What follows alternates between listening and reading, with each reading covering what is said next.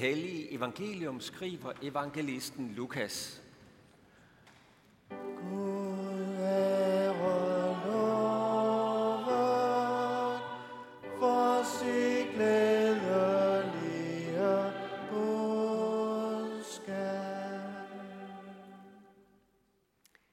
En af farisæerne indbød Jesus til at spise hos sig, og han gik ind i farisæerens hus og tog plads ved bordet. Nu var der en kvinde, som levede i synd i den by. Da hun fik at vide, at han sad til bords i farisæerens hus, gik hun derhen med en alabaskrukke fuld af olie, stillede sig grædende bag ved hans fødder og begyndte at væde hans fødder med sine tårer og tørre dem med sit hår. Og hun kyssede hans fødder og salvede dem med olien.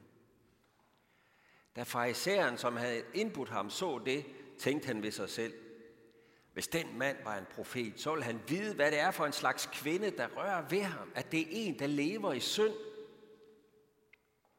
Jesus sagde da til ham: Simon, jeg har noget at sige dig. Han svarede: sig det, mester. En pengeudlåner havde to skyldnere. Den ene skyldte fem hundrede denarer, den anden halvtreds. Da de ikke havde noget at betale med, eftergav han dem begge deres gæld. Hvem af dem vil så elske ham mest? Simon svarede: den han eftergav mest, vil jeg tro. Jesus sagde: det har du ret i. Og vendt mod kvinden, sagde han til Simon: ser du denne kvinde? Jeg kom ind i dit hus. Du gav mig ikke vand til mine fødder, men hun har vædet mine fødder med sine tårer og tørret dem med sit hår. Du gav mig ikke noget kys, men hun er blevet ved med at kysse mine fødder, siden jeg kom herind. Du salvede ikke mit hoved med salve, men hun har salvet mine fødder med olie. Derfor siger jeg dig: hendes mange synder er tilgivet, siden hun har elsket meget.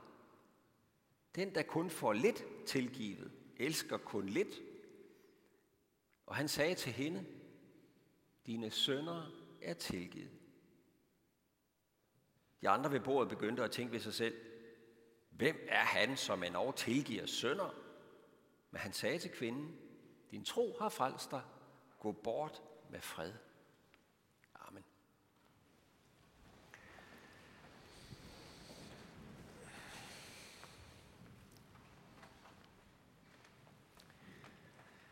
Udover Jesus er der to hovedpersoner i dagens beretning. Simon, en af byens farisæere, har inviteret Jesus ind til et måltidsfællesskab. Og to, kvinden, som vi må jo forstå, er kendt som en prostitueret der i byen. Hun er ikke inviteret med i det gode selskab, men hun får alligevel mast sig ind. Det vi skal forestille os, det er, at Jesus er kommet på besøg i byen. På det her tidspunkt, der rejste han rundt i hele Galilea og besøgte byerne der. Og øh, folk stimler sammen omkring ham, der hvor han kommer frem, fordi rygtet om ham er gået forud for ham. Han har forkyndt evangeliet om syndernes forladelse. Han har sikkert også helbredt nogle syge. Og Øh, Han har måske også besøgt synagogen. I hvert fald så er der en af byens spidser, en farisæer, Simon, som inviterer ham hjem til et måltid. Og vi kan ligesom forstå, at der er flere til stede, sikkert byens ældste, der spiser sammen der og fortsætter samtalen med den her berømte Jesus, der er kommet ind i deres by. Hvad er det nu med ham? Folk fra byen, de kan ikke helt slippe Jesus. De er stimlet sammen omkring huset. Sådan som man kan forestille sig sådan en landsby, når der kommer en vigtig person. Så skal de se, hvad der sker. Hvordan, hvordan fortsætter samtalen, og hvordan tager vores spidser imod ham, og så videre. Og så er det, at den her prostituerede kvinde får sig mast ind i, gennem folkemængden og ind i rummet der, hvor Jesus er sammen med de ældste. Hvis vi læser historien bagfra, med de små informationer, vi sådan får undervejs, så er det jo tydeligt, at Jesus er nok blevet inviteret indenfor hos Simon. Og Jesus er ikke som sådan blevet afvist. Han er ikke sådan skubbet ud og sagt, dig vil vi i hvert fald ikke have i vores by. Han er blevet inviteret indenfor, men han er alligevel under lup. Han er der for at blive målt og vejet. Der er en distance til ham. Det kommer frem i Simons reaktion, ikke? Da kvinden kommer ind og rører ved ham, ikke? Og han tænker ved sig selv, yikes. Hvis Jesus er en profet, så havde han nok forstået, hvem det var, der kom ind der. Altså, det er jo ret tydeligt. Og så rører hun ved ham. Han ville da have sagt, ud med dig. Hvem er du, at du tror, du skal røre ved mig? Så Simon har siddet der sådan og, og vejet, ikke også? Og her kom der en anledning til at sige, ah, det hænger altså ikke helt sammen med ham, Jesus. Og der er en anden ting, vi også forstår, når vi læser historien sådan lidt, med de der små informationer, vi får undervejs, lidt baglæns. Vi forstår, at Simon der, fariseren, han har sprunget de normale høflighedsprocedurer over, når man bød velkommen til en person, som man var ligeværdig med. Simon havde ikke givet ham noget kys på kinden, da de gik ind i huset. Han havde ikke givet Jesus vand til at vaske fødderne. Det var fuldstændig uomgængeligt, at det gjorde man, når man skulle have en fin gæst. Og han heller ikke salvede hans hoved. Også en gestus, man brugte, når øh, folk kom svedige ind, øh, for at øh, så, så lugtede det da lidt bedre i hvert fald der, når man var sammen til måltidet. Ingen af de ting havde han gjort ved Jesus. Og det er uden tvivl det, som kvinden har set. Og det er den her uforskammethed og den her distance til Jesus, hun forsøger at råde bod på det bedste, hun kan. For hun har med hud og hår og sind og sjæl taget imod det budskab, Jesus var kommet til byen med. Det har gjort noget ved hende, som hun aldrig havde troet skulle ske. Og hun kan simpelthen ikke leve med, at Jesus bliver taget så skidt imod af dem, der burde vide bedre. Dem, der mener om sig selv, at de sidder på Moses' stol og repræsenterer Gud og Guds ord. Guds lys var brudt igennem i hendes liv ved det, Jesus havde sagt. Det ord, han havde sagt, det var noget helt ind og havde sat hende fri på en måde, så mørket ikke kunne få fat igen. Og det lys, det skulle mødes med tak og tilbedelse, ikke sådan en kølig distance. Og så var hun fuldstændig ligeglad med, med hvad andre folk de måtte tænke om hende, om hun brød både den ene og den anden uskrevne regel. De havde da selv brudt reglen med, at man skal tage høfligt imod gæster. Så hun gjorde det bedste, hun kunne, for at ære den gæst, de havde fået til byen, for hun havde genkendt Gud selv i ham.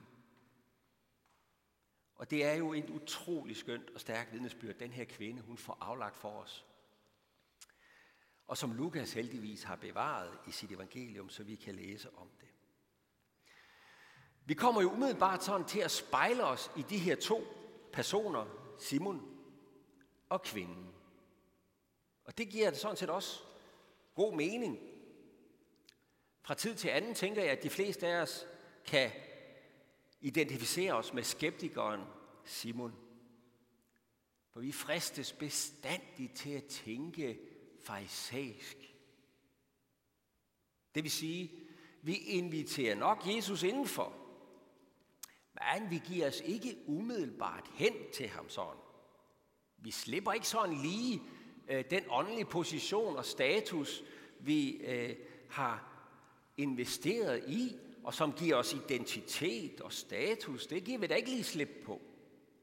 Vi bliver da lige siddende på vores hest, uanset om den er høj eller ej. Vi stiger ikke sådan lige ned. Vi påskynder jo åndelige og moralske værdier, og vi synes, at folk skal leve efter dem. Og vi hylder også det med syndernes forladelse naturligvis. Men altså, man skal jo da forvente lidt bod og bedring først, før tilgivelse kan komme på tale, tænker vi. Og så vil vi også gerne bede om lidt alvor, ikke i gudstjenesten. Ikke for meget føleri, vel, eller for meget spontanitet. Det, det, det. Nu klapper vi hesten. Den høje hest, vi selv sidder på. Det kan være godt nok at tage fat på den vinkel på historien. og lige spejler os lidt i Simon. Men hvis vi spejler os negativt i Simon, skal vi så også spejle os positivt i kvinden?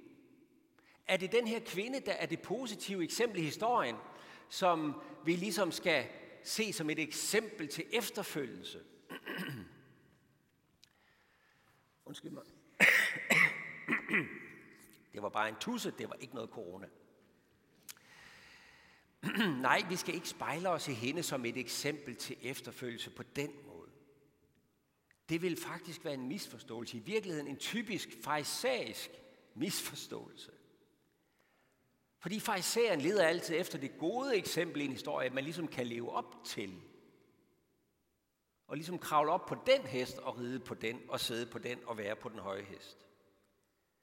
Vi leder ligesom farisæisk altid efter, hvordan vi nu kan leve op til de gode kristelige forventninger. Hvordan en kristen gerne skulle opføre sig. Men det er en misforståelse. Og det er faktisk heller ikke sådan, at vi absolut skal sidde og forsøge at finde de dybe følelser frem her i gudstjenestens tilbedelse, og virkelig mærke, hvor meget vi elsker Jesus, og bestemt ville vaske hans fødder med vores tårer, hvis han, hvis han var her rent fysisk. Man kan sommetider møde en forkyndelse, der ligesom giver det indtryk. For eksempel husker jeg en gang, hvor en lovsangsleder stoppede lovsangen og sagde, det er fedt, I synger med på lovsangen. Men mærker I det nu virkelig? Elsker I nu virkelig Jesus? Og så kunne man jo prøve at mærke efter, om man nu gjorde det, og sidde og krympe sig sammen i sig selv og sine egne følelser.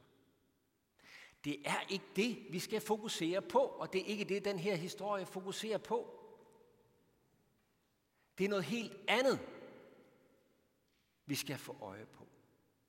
Det, vi skal få øje på, det er det store, trygge, sande og varme rum, der er hos Jesus.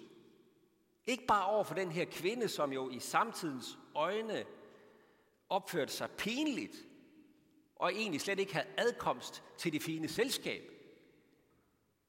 Ikke bare denne kvinde havde Jesus et rum for og så og påskyndede som et værdifuldt Guds barn. Men også over for den stive og kølige Simon, der som farisæer også er alt for farisæisk. Også ham havde Jesus et utroligt hjerte for og rum for. Jesus havde besøgt hans hus.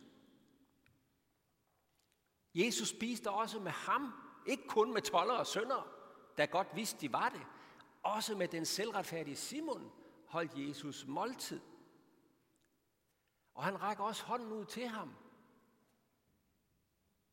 Han vil nå ham. Han ser ham. Han gennemskuer ham. Og han vil så gerne nå ham. Jesus lignede som den, der fik tilgivet meget, og den, der fik tilgivet lidt, inviterer jo Simon ind i det samme syndsforladelsens gudsforhold, som denne her eksprostituerede kvinde var så helt og fuld og gennemgribende blevet genindsat i.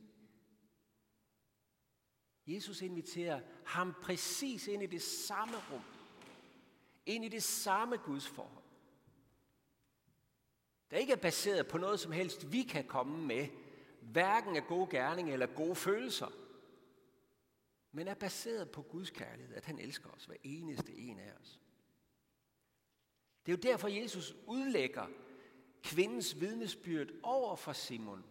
Han peger på kvinden og siger, altså Simon, se nu den her kvinde. Og det, der er sket med hende, i stedet for at se dig selv.